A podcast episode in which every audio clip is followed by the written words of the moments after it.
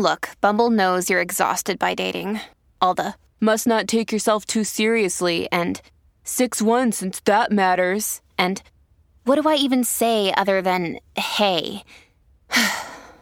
well, that's why they're introducing an all new Bumble with exciting features to make compatibility easier, starting the chat better, and dating safer. They've changed, so you don't have to. Download the new Bumble now. Why take one vacation with the family when you could take all of them? With Royal Caribbean, you don't just go to the beach. You visit a private island and race down the tallest water slide in North America. You don't just go for a road trip. You ATV and zip line through the jungle. You don't just go somewhere new. You rappel down waterfalls and discover ancient temples. Because this isn't just any vacation. This is all the vacations. Come seek the Royal Caribbean.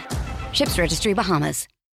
Hello and welcome to Whistle Stop. I'm John Dickerson of Face the Nation.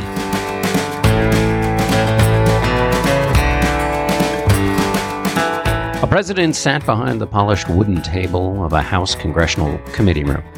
He was there to testify to the details of a private meeting, a solitary exchange between two men whose recollection of events could determine the destiny of a young administration and whether either one of those two men could wind up in the chafing, baggy institutional uniform of a federal incarceration facility. The star witness was the 38th president, Gerald R. Ford, all domed forehead and looking like the established owner of a group of regional banks.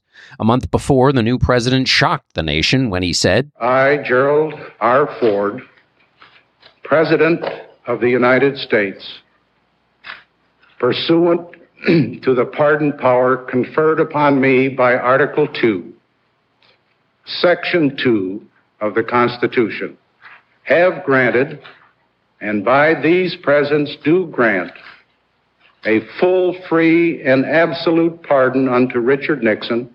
Just 30 days before uttering those words, Ford still had a vice at the start of his title.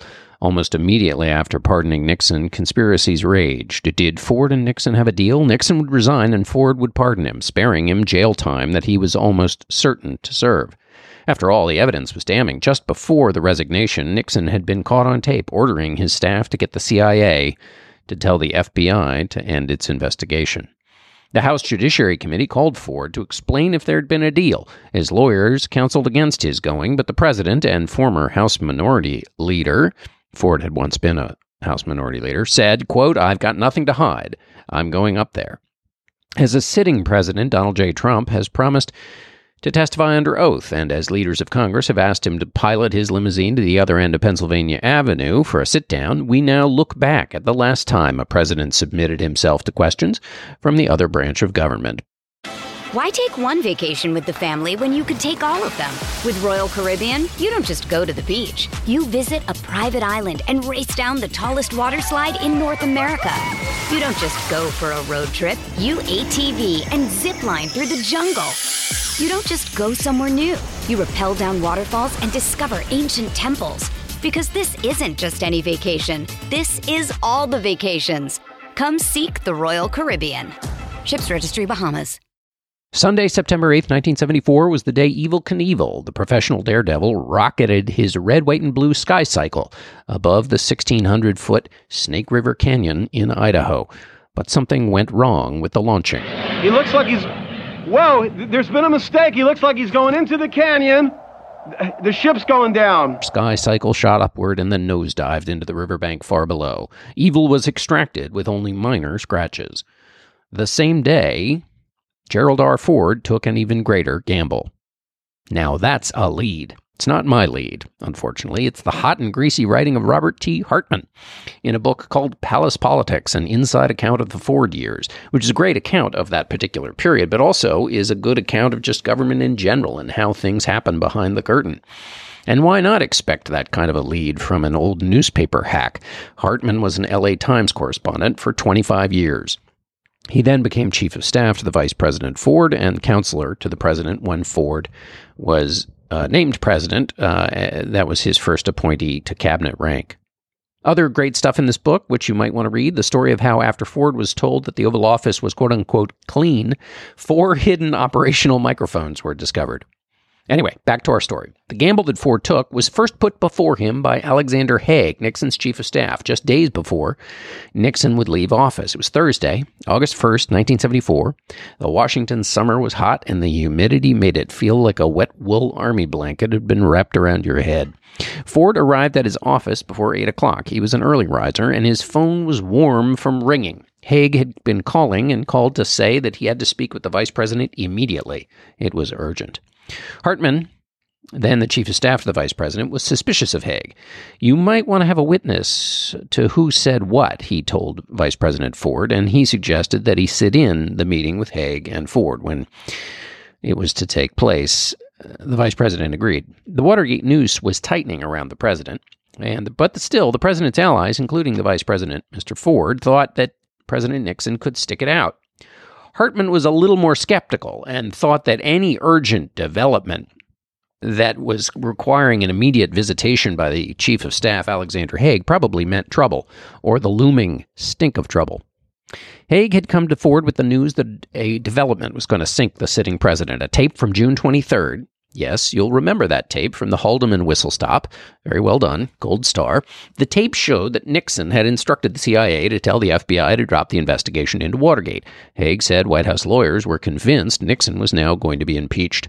You may remember last week, in this year of 2017, that senators were quite keen on the Intelligence Committee to find out from the Director of National Intelligence and the Director of the National Security Agency whether stories were true that had appeared in the paper that Donald Trump had instructed them to tell the FBI to back off of its investigation into whether the Russian meddling in the presidential election had any connection to the Trump campaign. The Haig and Ford meeting lasted 45 minutes, but Haig didn't convey all that he knew because Hartman was there. Nixon had told Haig to tell Ford to get ready because Nixon was going to resign. Haig knew he had to see Ford again during the day to convey that part of the information, which he didn't want spread to other staffers. First, though, Haig wanted to get his lawyer's advice on what he could and couldn't say to the vice president about what arrangements or understanding there was for the transfer of presidential power. This was new territory. For this, Haig went to talk to J. Fred Buzhardt, Nixon's Watergate lawyer. The lawyer came laying out everything Nixon could do, and this is Nixon, not yet Ford, Nixon could pardon himself, or he could avoid impeachment through a congressional censure if they could do the work to get Republicans to see if that might get through the House. Buzhardt listed six options of things that could be done, the sixth of which was that Nixon would resign and his successor would pardon him. Could Ford pardon Nixon even before he'd been charged by the special prosecutor Leon Jaworski? Buzhardt told Haig that he could. Haig met up with Ford later in the day, back at the exec- old executive office building where Ford had his office. This time it was alone, 3:30 in the afternoon. Haig arrived. Haig sat on the couch and said, "Are you ready, Mr. Vice President, to assume the presidency in a short period of time?" If it happens, Al, Ford said, I'm prepared. Haig explained the June 23rd information and why it was curtains for the twice elected President Nixon. And then Haig walked through the options that Nixon and Ford faced. Haig said he hadn't drawn up the options, but was merely passing them on from a White House lawyer. Five of the options were choices Nixon could make about how he would leave or delay his leaving or not leave at all. The sixth option was the one and only one that Ford could perform. Haig asked Ford for his evaluation of the matter. I don't think it would be proper for me to make any recommendations at all, said Vice President Ford. I am an interested party. Ford had been asked for his recommendation, and though it was in his interest to be for option six, he didn't discuss option six. No one was watching. He could have discussed it, or he could have participated in some innuendo. Nudge, nudge, nudge, nudge. Know what I mean? Say no more. Know what I mean? It would have been in Ford's political interest to pick option six. But Ford shut the conversation down by saying he had nothing to say. He was an interested party. Haig seemed to be suggesting that Ford join the effort to get Nixon to resign. But the meeting ended with no resolution. An aside Ford stopped the conversation when it could have benefited him. This seems to be something that people of principle did at the time. When Nixon folk called over Charles Wiggins, the Republican representative in Congress who was fighting hardest for Nixon in the House impeachment proceedings, it was the first time that Wiggins had talked about the matter with the White House. Though he was defending Nixon on the Hill, he didn't talk to the White House about the charges because he thought that would be improper. This is distinct from the behavior of some Republicans today particularly the chairman of the House Intelligence Committee, Devin Nunes, who was working with the White House on the defense of, of President Trump while also investigating him. Before I should go on, I should note that I'm relying on the account here of James Cannon in his book Time and Chance, Gerald Ford's appointment with history, which is really a, a, sturdy history of the Ford years. I've relied on it a lot in my various Ford whistle stop chapters and, and uh, am in the account that I just gave you of the Haig and Ford meeting. Cannon is another ex journalist, which lends some uh, uh, clarity, grace to his writing in, of this account. It's a meaty book and a, and a favorable one. So when I read this next passage to you, you should know it comes from someone who is a fan of Gerald Ford. But for a president whose career was marked by people of both parties testifying to his honesty, it's an interesting reflection on the office of the presidency and of politicians in general. Here's Cannon. Ford had a quality rare in politicians. He could come close to separating his own political gain from what he believed to be the national interest. He was not ambitious to be president. He had resolved, when he first became the vice president, that he would do nothing to undermine Nixon and put himself in the White House. Now, eight months later, and having just been officially informed that Nixon had committed the high crime of obstructing justice, Ford still held to the personal conviction that he should take no step to influence Nixon to resign. Ford was personally and morally opposed to making himself president over Nixon's political body. Ford aides had a different view of this meeting with Haig than the vice president did. Ford told his staffers what had happened in that 3:30 meeting when the two men were alone. "Jesus, what did you tell him?" exploded Hartman.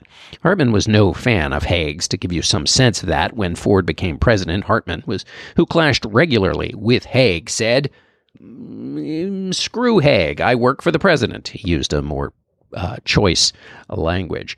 What freaked Ford's aides out is they thought Ford's non answer to Haig, I'm an interested party, I'm not going to give you a view, sent the signal to Haig that Ford was willing to at least entertain the idea. Silence implies assent, they argued, and said, Hartman, I think you should have taken Haig by the scruff of his neck and the seat of his pants and thrown him in the hell out of the office. Ford said Hartman was overreacting, but Hartman, as a former journalist, was incapable of overreaction. It's you can't they they they just don't do it. These journalists.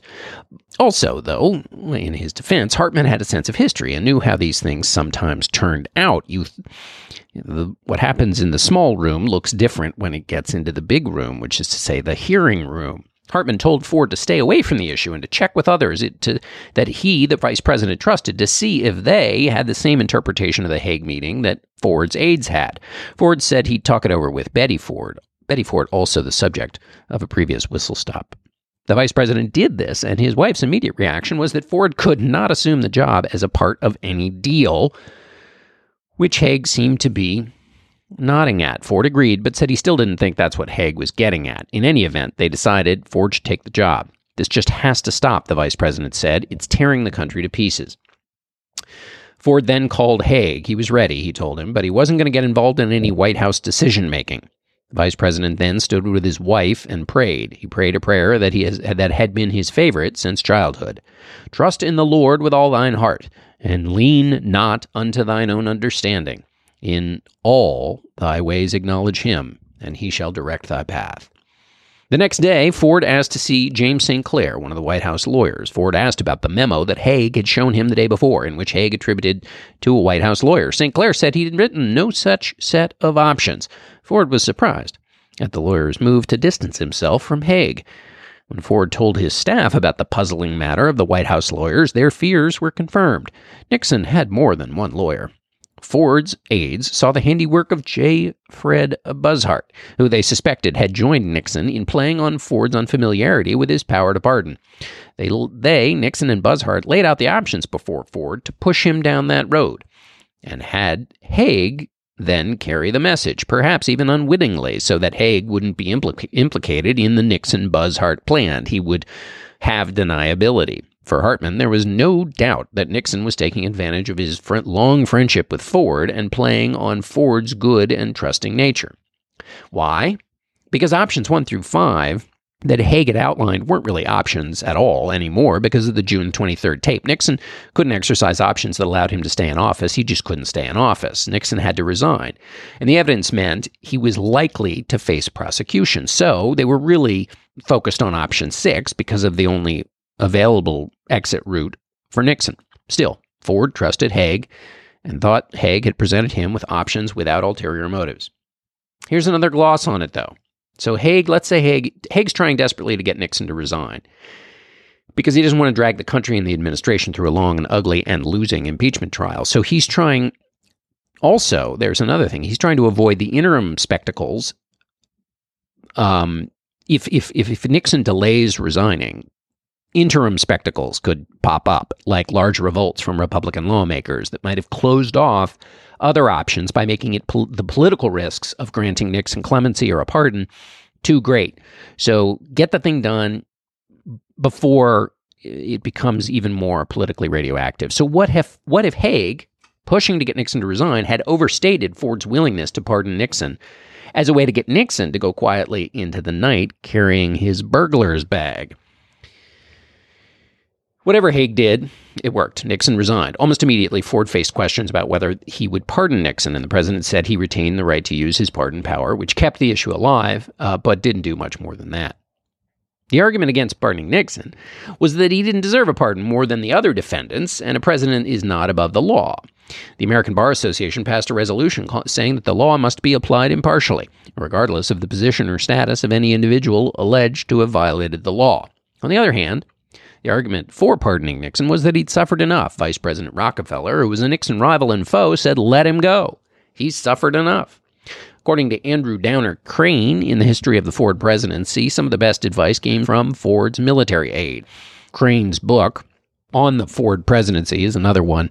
That's Andrew Downer Crain, uh, is another one that I uh, rely on quite a lot. Anyway, Ford's military aide, Bob Barrett, on why Ford should stop the Watergate business. We're all Watergate junkies, he said. Some of us are mainlining. Some of us are sniffing. Some of us are lacing it with something else. At which point, the president should maybe have wondered about his military aide's highly specific analogy. Anyway, back to the analogy. But all of us are hooked. This will go on and on unless someone steps in and says that we as a nation must go cold turkey. Otherwise, we'll die of an overdose. Ford was also desperate to close the damn door and move on so he could get to the business of being president. Here's Ford. I was called on to spend 25% of my time in the Oval Office listening to the Department of Justice and my White House counsel as to what I should do with Mr. Nixon's tapes and papers. That's a side part of this uh, narrative, which I'm not going to get into. But it was a bedevilment of the Watergate stuff that he was hoping to get rid of as a part of closing the entire door on Watergate. I finally decided, this is Ford again, I finally decided the only way to spend 100% of my time on the serious problems of the federal government and 30 million citizens was to get rid of the time it must he must have meant 300 million citizens and was to get rid of the time spent on Mr. Nixon's tapes and papers. To do that, I pardoned Mr. Nixon, got his problems off my White House desk so I could spend all of my time on the nation's problems at home and abroad. And that was his thinking. Well, he lets his aides in on the final decision, calls him into the Oval Office, tells him what's up, and here's how Hartman recounts his immediate reaction. There is an antique clock on the Oval Office wall, just to the right of the principal entry door. I don't know its history, but it must have overheard many state secrets. Its pendulum ticks loudly. At this moment, it shattered the silence like a burst of machine gun fire. Tiny bit overwritten there, but that clock, I think, is the same clock that uh, former FBI Director James Comey mentioned several times in his account of Oval Office activities. So that clock has seen a lot indeed. Now that Ford had made the decision, the next hurdle was getting Nixon on board. Legal precedent outlined by in Burdick v. United States held that accepting a pardon, quote, carries an imputation of guilt, acceptance, comma, a confession of it. So that was going to be tough. You had to get Nixon to admit the guilt. Benton Becker was Ford's emissary to Nixon. He visited Nixon in San Clemente California, where he negotiated with Nixon's former press secretary, Ron Ziegler, and Herbert Jack Miller, a former Justice Department official and one of the founders of one of Washington's great white collar crime defense firms. So Buzhardt, the lawyer, is off stage. Now we've got a private lawyer, Jack Miller, involved in the case, and he's Nixon's private lawyer. He'd also represented others in the Watergate matter. Well, the three men, that's to say Becker, Ziegler, and Miller, a famous triple play combination as well, went over this whole announcement line by line with Miller and Ziegler leaving periodically to go check in with the ex president. The most the man in the other room was willing to say, according to Crain's account of all of this, was that the demands of his office had caused him to rely too much on his staff. Well, that wasn't good enough. That wasn't an admission of anything.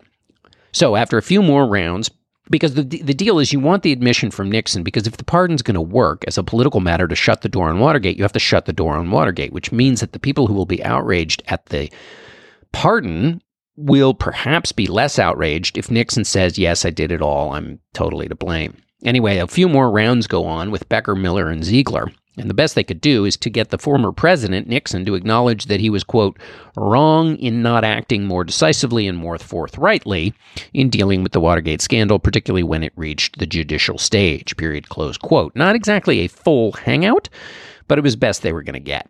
So then Becker finally goes in to see the president after all this negotiating with his men, and he was struck by Nixon's appearance. Again, quoting from Crain here. My first impression, said Becker, and the one that continues with me to this day, unhappily, one of, was one of freakish grotesqueness. His arms and body were so thin and frail as to project an image of a head size disproportionate to a body. I met a man whom I might more reasonably expect to meet in an octogenarian nursing home. He was old. Had I never known of the man before and met him for the first time, I would have estimated his age to be 85. Wyndham Hotels and Resorts makes travel possible for all. Whether it's the long haulers looking for a great cup of coffee, a roomier rest for the on a whim road trippers, or a place to make summer memories with the whole family.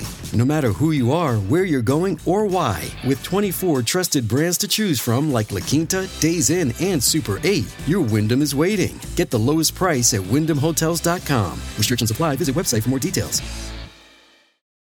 According to Becker's account, Nixon drifted in and out of consciousness as they discussed the announcement that was to accompany the pardon. Uh, and then Nixon said this to him Mr. Becker, wait a moment, please. You have been so fair and thoughtful that I want to give you something, but I don't have anything more. They took it all from me. Everything I had is gone. I tried to get you a presidential tie pin with my name on it, but I didn't even have any of them anymore. There's nothing left from my presidency. I asked Pat, his wife, to get you these. Nixon then opened a desk drawer and gave Becker two small white boxes. From my personal jewelry box, Nixon said, there aren't any more of these in the world. You have got the last one. Becker took the boxes, which contained a presidential tie pin and two presidential cufflinks. So it's something the way history sees these things. In Becker's obit, it says that he believed the statement from the president that he had worked out in San Clemente on that day, quote, represents an acknowledgement of obstruction of justice. But in Nixon lawyer Miller's obituary, it says that he negotiated Nixon's unconditional pardon, which suggests that the admission of guilt was not a condition of getting the pardon. But then there was one last switchback in the Nixon branch of the drama. Nixon had second thoughts. He called his lawyer Miller and uh, this quote is attributed to him. I just as soon go through the agony of a trial so we can scrape away at least all the false charges and fight it out on those where there may be a doubt. Miller urged Nixon to drop this line of thinking and accept the pardon. Nixon did, but his pressman tried yet again to water down the statement of guilt. He, Ziegler was unsuccessful. At 11:05 on the morning of Sunday, September 8th, Ford appeared on American television screens and announced the pardon from behind his Oval Office desk. I have come to a decision which I felt I should tell you and all of my fellow American citizens as soon as I was certain in my own mind and in my, in my own conscience that it is the right thing to do. I have learned already in this office that the difficult decisions always come to this desk. I must admit that many of them do not look at all the same as the hypothetical questions that I have answered freely and perhaps too fast on previous occasions. My customary policy is to try and get all the facts and to consider the opinions of my countrymen and to take counsel with my most valued friends. But these seldom agree, and in the end, the decision is mine. To procrastinate, to agonize, and to wait for a more favorable turn of events that may never come, or more compelling external pressures that may as well be wrong as right, is itself a decision of sorts and a weak and potentially dangerous course for a president to follow. The speech tried very hard to make the case that the president had done this for the country, But the country was angry with Nixon, and, and despite the president's argument that a long, brutal trial would rouse old partisan passions and rend the cloth of unity more, the audience misheard Vice President, now President, Ford's message. The facts, as I see them, are that a former President of the United States, instead of enjoying equal treatment with any other citizen accused of violating the law, would be cruelly and excessively penalized either in preserving the presumption of his innocence or in obtaining a speedy determination of his guilt in order to repay a legal debt to society. It sounded like Ford was feeling a little too emotionally close to his old boss, who he described as a close friend. At the end of his remarks, the president, Ford, circled back and affirmed the view of those who were responding that maybe he was being a little too soft on Nixon. I do believe with all my heart and mind and spirit that I, not as president, but as a humble servant of God, will receive justice without mercy if I fail to show mercy. Finally, I feel that Richard Nixon and his loved ones have suffered enough and will continue to suffer no matter what I do, no matter what we as a great and good nation can do together to make his goal of peace come true. Perhaps God was particularly on the president's mind as he had received communion earlier that day across the street from the White House at St. John's Church. At the last minute, Ford had entered with his felt tip pen the words in the prepared remarks, quote, threatening his health as he tries to reshape his life, close quote. The Ford staff didn't make matters any better when, after the speech, they described the pardon as an act of mercy. Hartman describes the personal anguish Ford was feeling about Nixon. This is Hartman describing Ford. If anything happened to him, him meaning Nixon, and I hadn't granted the pardon, even though I'd already made up my mind it was the right thing to do, but was just waiting around for a better time to announce it, and if anything happened to him, I'd never be able to live with myself. Hartman really leans into this in his book, saying that Ford felt if he didn't spare Nixon in time and Nixon died, that he, Ford, would have blood on his hands. President Ford later recognized the blunder in the way he had nevertheless portrayed his decision on TV. I have to confess, said President Ford, that my televised talk failed to emphasize adequately that I wanted to give my full attention to grave economic and foreign policy matters. Hartman put it best, returning to his Evel Knievel analogy and the doomed skyrocket bike that faced trouble near the takeoff, here's Hartman. It is not absolutely impossible to ride a rocket bike across the Snake River Canyon. When success would amply reward the high risk, men are sometimes drawn to such gambles. Life is full of snake rivers, you might say, but sometimes things go wrong at the launching. So things went wrong at this launching, and the fallout from the decision was right away, and that was that Ford's press secretary, Jerry Terhorst, resigned, believing that the pardon, quote, flew in the face of my own understanding of the Constitution and its credo of equal justice for rich and poor, strong and weak. Ford's approval rating took a dive from 71% before to 49% after the pardon. The next month, it plateaued at 32%. When Nixon saw the effect of the pardon and what it was doing to Ford's approval ratings, he called to say he was sorry he'd caused so much trouble, and he offered to reject the pardon if that would help. Ford refused, recognizing, of course, that that would be no help at all. Republican Senator Hugh Scott praised Ford for acting with, quote, great humility to bring to an end an American tragedy. And Democrat Hubert Humphrey, a member of the party opposite to the one of the president, and a fierce Nixon critic, nevertheless said the pardon is right. It is the only decision President Ford could make. This was a time when party affiliation was not automatically determinative of your positions. Men elected to office, and women, some of them, had their own will. The ACLU went to the inevitable Nazi analogy, analogy. Quote, if Ford's principle had been the rule in Nuremberg, the Nazi leaders would have been let off and only the people who carried out their schemes would have been tried. Close quote. This is now the second whistle stop in a row in which the Nuremberg trials have played a cameo. Some in the party, Republican Party, that's to say, weren't happy that Ford had not waited, at least until the November election. Senator Bob Dole called Ford to, quote, thank him for throwing me an anchor with the Nixon pardon. Senator Kennedy, a Democrat, said the pardon looked like, quote, the culmination of the Watergate cover up. Senator Mike Mansfield said, quote, all men are, are equal under the law. That includes presidents and plumbers. What about the 40 to 50 already indicted, and some of whom have been sent to prison? The Sunday morning Ford announced the pardon. The White House started receiving questions about whether there was a deal. Over the next two days, more than a dozen members of the House submitted questions to the White House, and White House aides responded a bit cheekily by sending just a, simply a copy of Ford's statements in response, needlessly antagonizing the members of Congress. So Ford decided to go to the Hill to testify to unwind some of this animus. Can you unwind animus? Anyway, according to Crain's account, quote, Ford wanted to show open an open environment, honesty. He knew that he had to address the suspicions of a deal because they threatened his greatest asset, his reputation for honesty. Again, a bipartisan interlude. Speaker Carl Albert, the Democratic Speaker of the House, said, quote, There's nothing more important to this country than the success of Jerry Ford as president.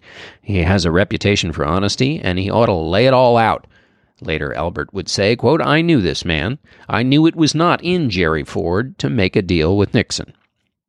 In preparing the president for his congressional testimony, his aides put in that they had felt Haig offered Nixon's resignation in return for a pardon. It was accurate in that they did feel that way, but it was not believed by the president to be an actual fact. It was their interpretation. J. Fred Buzhardt, who read this opening statement as it was being prepared, called Haig immediately. And remember, Buzhardt was the one with Nixon and Haig who cooked up the six points that went to Ford in that original meeting. Buzhardt called up Haig and said, Al, I think you better come over to the White House. These boys have prepared sworn testimony for the president that could very well result in your indictment. Haig drove over to the White House. He confronted the White House aides. Whoever wrote this testimony is setting the president up to tell a lie, he said. He threatened to have the news conference in which he would accuse the Ford aides of conniving behind President Nixon's back to push him out of office and to push Ford in.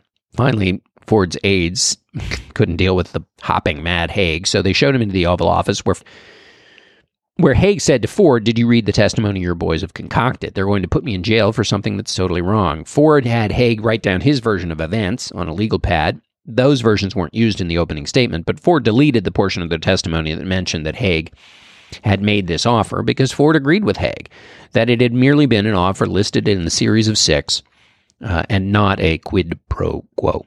On the 17th of October 1974, uh, President Ford testified in room 2141 of the House Rayburn Office Building. He had his message a little straighter this time than he did the public announcement of the pardon. He said that he pardoned Nixon because he wanted to, quote, lift our attention from the pursuit of a fallen president to the pursuit of the urgent needs of a rising nation. Ford described the Haig meeting and the six options and faced questions about whether there had been a negotiation. He denied it. I assure you that there was never at any time any agreement whatsoever concerning a pardon to Mr. Nixon if he were to resign and I were to become president. The pardon under consideration was not, so far as I was concerned, a matter of negotiation. I realized that unless Mr. Nixon actually accepted the pardon I was preparing to grant, it probably would not be effective. So I certainly had no intention to proceed without knowing if it would be accepted. Otherwise, I put no conditions on my granting of a pardon which required any negotiations. Finally, Ford had a chance to straighten out the mistakes created by his first public announcement, putting the focus on the nation and its needs. Mr. Ford, you stated that uh, the theory on which you pardoned uh, Richard Nixon was that he had suffered enough. And I am interested in that theory because the logical consequence of that is that somebody who resigns in the face of virtually certain impeachment or somebody who is impeached should not be punished because the impeachment or the resignation in face of impeachment is punishment enough. And I wondered whether anybody had brought to your attention the fact that the Constitution specifically say, states that even though somebody is impeached, that person shall nonetheless be liable to punishment according to law. Uh, Mrs. Holtzman, I was fully cognizant of uh, the fact that the President uh, on resignation uh, was accountable uh, for any criminal charges. Uh, but I would like to say that the reason I gave the pardon was not as to Mr. Nixon himself. I repeat, and I repeat with emphasis, the purpose of the pardon was to try and get the United States, the Congress, the President, and the American people focusing on the serious problems we have both at home and abroad. And I was absolutely convinced then, as I am now, that if we had had this series, an indictment, a trial, a conviction, and anything else that transpired after that, that the attention of the President, the Congress, and the American people would have been diverted from the problems that we have to solve. In a widely reported interview published in 1975, Buzhardt inquired whether the public would prefer, quote, a competent scoundrel or an honest boob. Washington Post columnist David Broder interpreted the remark as a pretty thinly veiled attack on Ford, which Buzhardt denied, but it's hard not to be captivated by that framing. It's a fascinating question as we think about what a president does and what is required for the job, because sometimes honest boobs do the right thing, because they know that the nation needs the right thing done, even though it might hurt them. Only a boob would believe in such things, which is to say, doing the right thing, sublimating your own ambition, and maybe the honest boobs win out in the end. This was a time different from our own when every move the White House made was measured against whether it showed honesty. People were suspicious after Watergate, and that trust needed to be restored by the next president. The idea was that to restore trust, Ford and his men would act the opposite of the way that Nixon had behaved. That seems easy enough, but it's never that easy in a presidency. Ford had to weigh other things too. A pound of flesh with Nixon's prosecution would have harmed the country. Ford put that first and then tried to still be as open and honest as possible about what he what he'd done and why he'd done it. Some people never believed him, but history has in fact been kind to the decision. In 2001, Ford was awarded the Profile and Courage Award, and Senator Ted Kennedy, who had lambasted him at the time, praised the former president at the ceremony and admitted that he, Senator Kennedy, had judged President Ford too harshly at first. That's it for this edition of Whistle Stop. We'd love to hear what you think. Leave us a review in the iTunes Store. It helps us spread the word, warms the cockles of our hearts. Our producer is Jocelyn Frank. Our executive producer of Panoply Podcast is Steve Lickteig. And our chief content officer is Andy Bowers. Our Whistle Stop Crackerjack researcher is Brian Rosenwald, who pivoted like Steph Curry to gather the research for this week's show and never asked for a pardon while doing so. Whistle Stop is part of the Panoply Network. You can explore the entire roster of podcasts at www.panoply.fm. That's panoply.fm. If you enjoy Whistle Stop, consider checking out another podcast from Slate, Hit Parade. It's hosted by music writer Chris Molanphy.